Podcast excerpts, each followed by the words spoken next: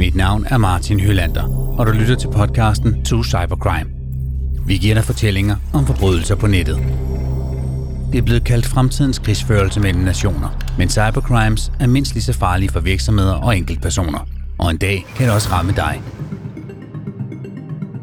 Derfor vil du i hver podcast også få gode råd fra IT-sikkerhedseksperter om, hvad du og din organisation skal være på vagt overfor, og hvad du kan gøre, hvis du kommer under angreb.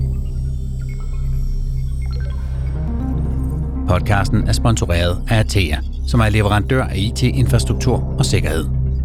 Afsnittet her er del af anden sæson af To Cybercrime.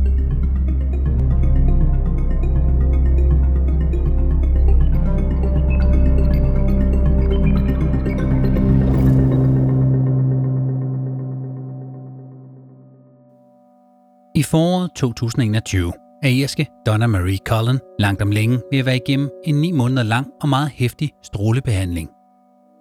Den 36-årige kvinde og mor til to mindre børn kæmper mod en aggressiv kraft i hjernen kaldet sarkom.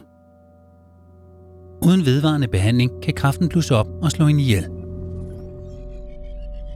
Den 14. maj om eftermiddagen er hun indkaldt til endnu en strålebehandling.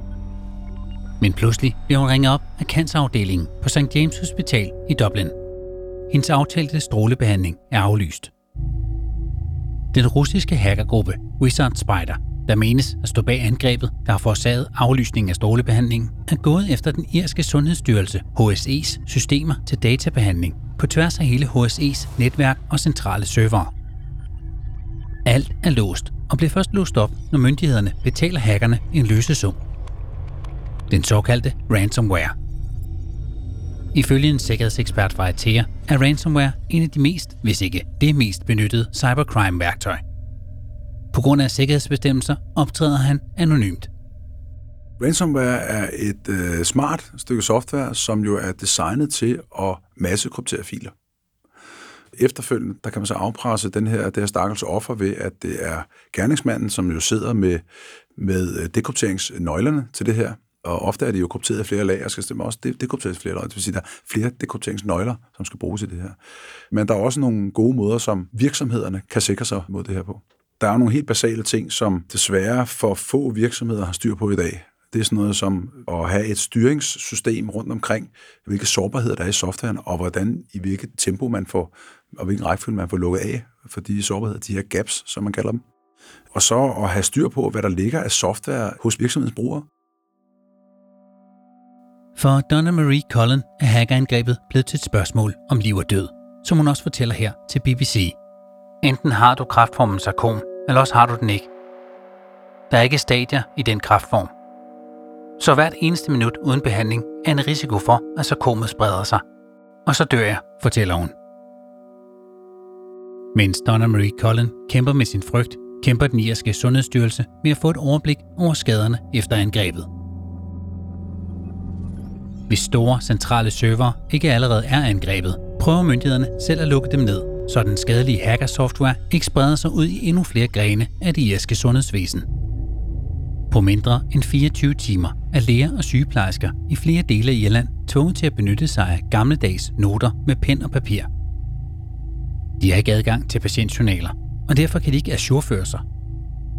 Specielt for cancerpatienter i strålebehandling, som Donna Marie Cullen, er det en kæmpe udfordring.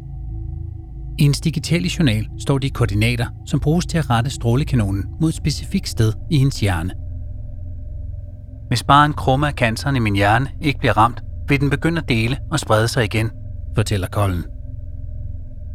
Kort efter angrebet på den irske sundhedsstyrelse blev det offentligt kendt, at de cyberkriminelle forlanger omkring 100 millioner kroner, hvis de skal frigive den digitale nøgle, som kan låse IT-systemerne op igen og sikre den rette behandling til tusindvis af patienter helt efter bogen for, hvordan cyberkriminelle får penge ud af et angreb.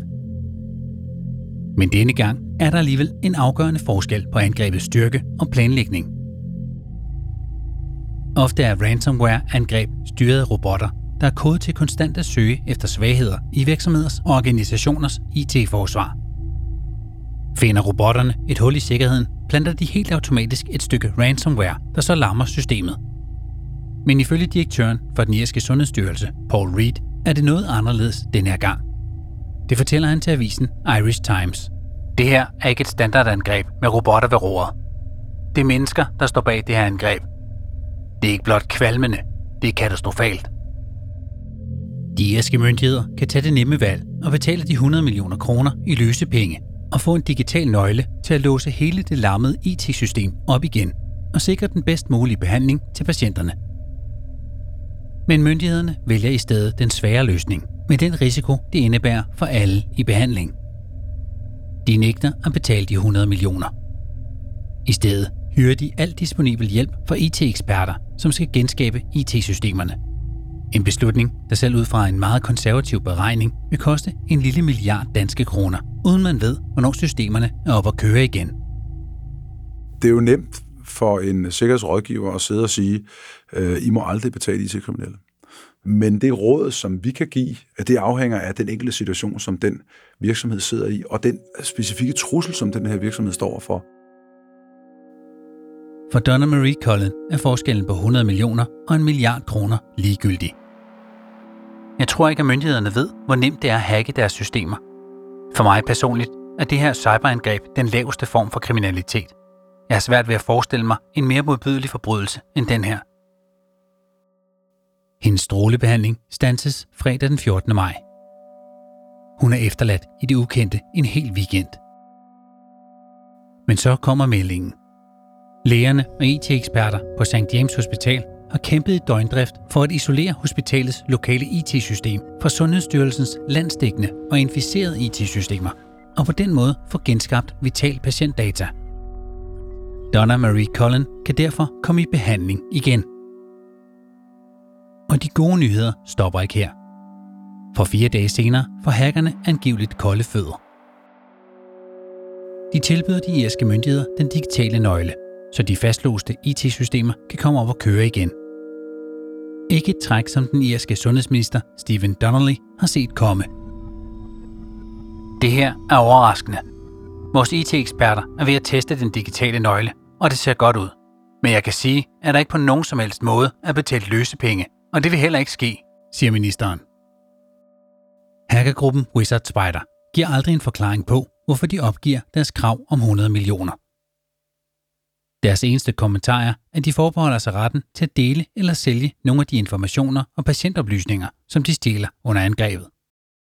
De irske sundhedsmyndigheder kæmper stadig med at genskabe deres IT-systemer og sikre den bedst mulige behandling.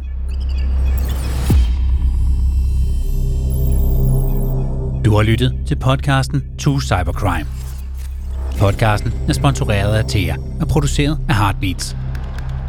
Marta Winter laver lyddesign og mit navn er Martin Hylander. Og det er Thomas Stockholm, som står bag idé, research og manuskript.